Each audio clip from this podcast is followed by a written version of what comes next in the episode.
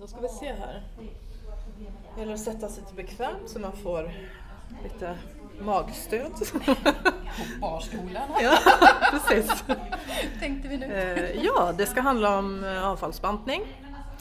Och eh, jag ska säga välkomna. Det här är min första poddutsändning som handlar om mitt projekt som heter Avfallsbantning för dummies. Och det innebär inte att man är dum utan att jag kommer att eh, gå före och avfallsbanta, det vill säga köra efter ett, eh, en metod som heter Zero Waste som jag kommer att förklara lite mer senare vad det handlar om. Men det handlar om alltså att man reducerar eh, förpackningar och man återanvänder mer och, och så. Och det ska jag köra nu under ett år. Och att jag kallar det avfallsbantning för dammis det innebär att jag lägger mig på en väldigt basnivå därför att jag är en helt vanlig konsument. Jag tycker att jag köper ekologiskt och är miljövänlig och jag sopsorterar men jag tror inte att det hjälper så himla mycket utan jag tänker att jag måste vända upp och ner på mig själv och på mitt eget konsumtionsbeteende för att få mig en tankeställare och kanske ge en andra en tankeställare också. Om hur man kan leva ett annat liv i vårt samhälle som är så uppbyggt kring konsumtion och slöseri och sånt som inte är bra för hållbarhet och miljö och så vidare. Eh, och jag jobbar ju även som frilansjournalist och då har jag tänkt så här, hur kan jag använda det här projektet som jag ska göra nu under kommande år i mitt jobb.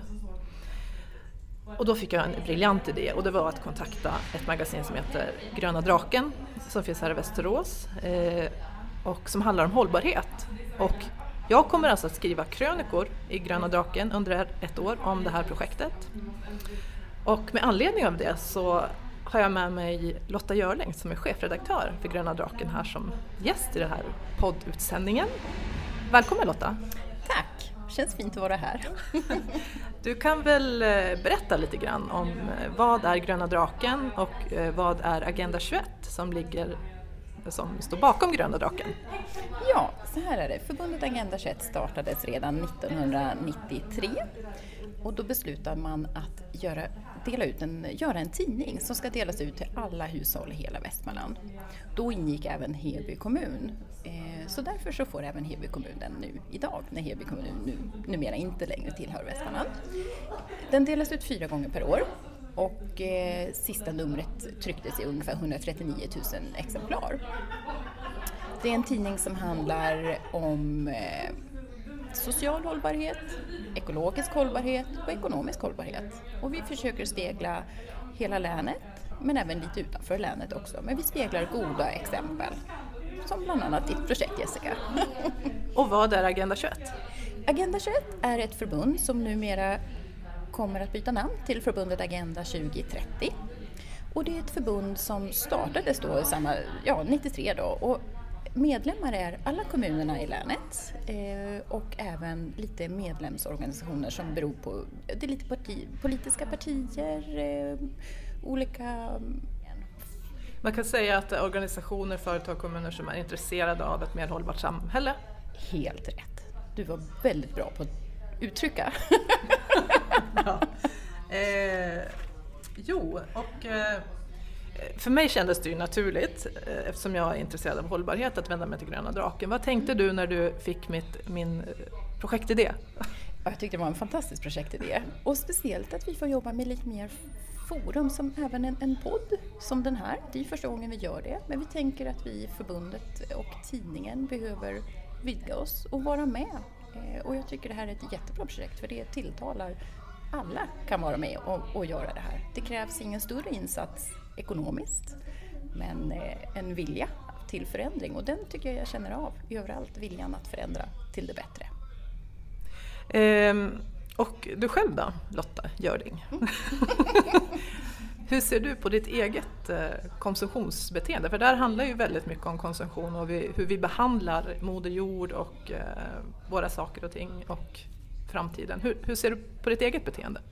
Jo, eh, det finns mycket förbättringar att göra naturligtvis. Jag försöker att vara medveten. Bland annat har jag nu gått med i ett klädbibliotek så att jag får klädpaket en gång i månaden.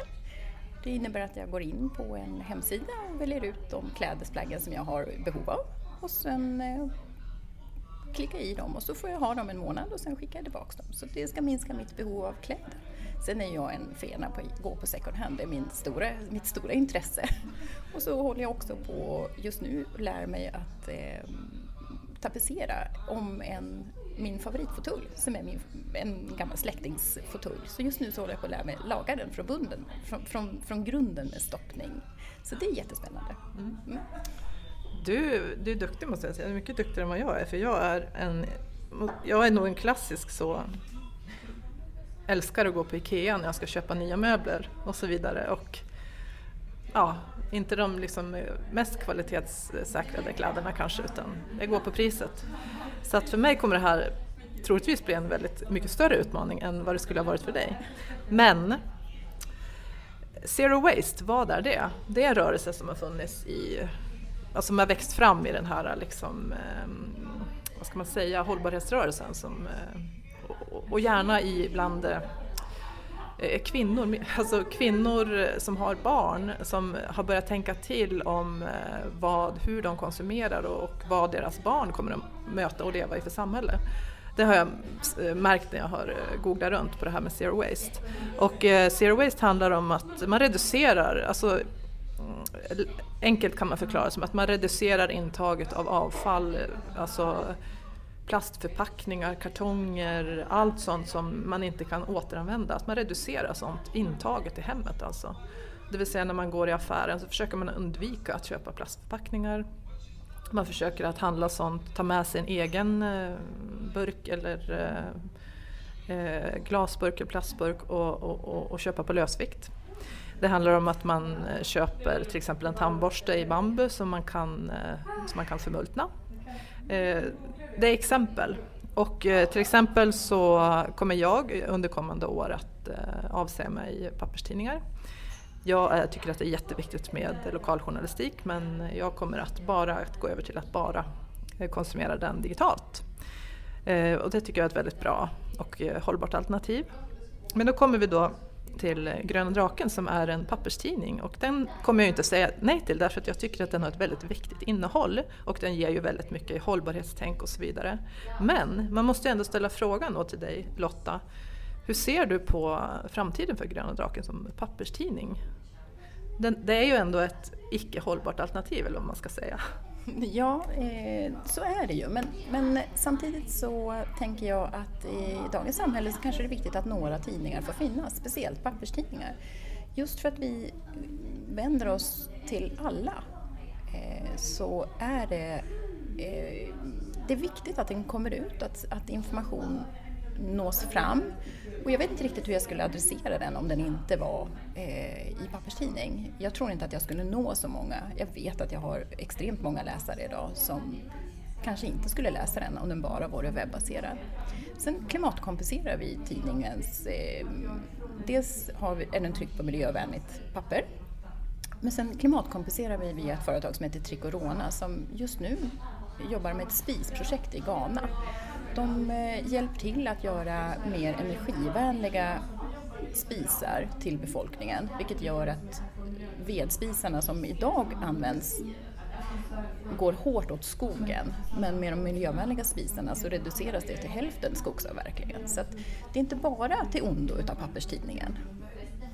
Okej, ja men det är spännande och eh, man måste ju faktiskt tänka att eh, kan jag tycka också att ha, finns det ett innehåll som kan, in, som kan innebära att man som person kan gå vidare i, ett, i, i en hållbar riktning så är det ju av värde också. Absolut, och jag håller med dig. Men det ena kanske inte utesluter det andra. Vi kanske får titta på nya koncept. Eh, så. Men det är ju också så att i förbundets stadgar står att vi ska dela ut en tidning fyra gånger per år och så länge medlemmarna inte säger någonting annat i förbundet så fortsätter vi. Mm. Faktiskt.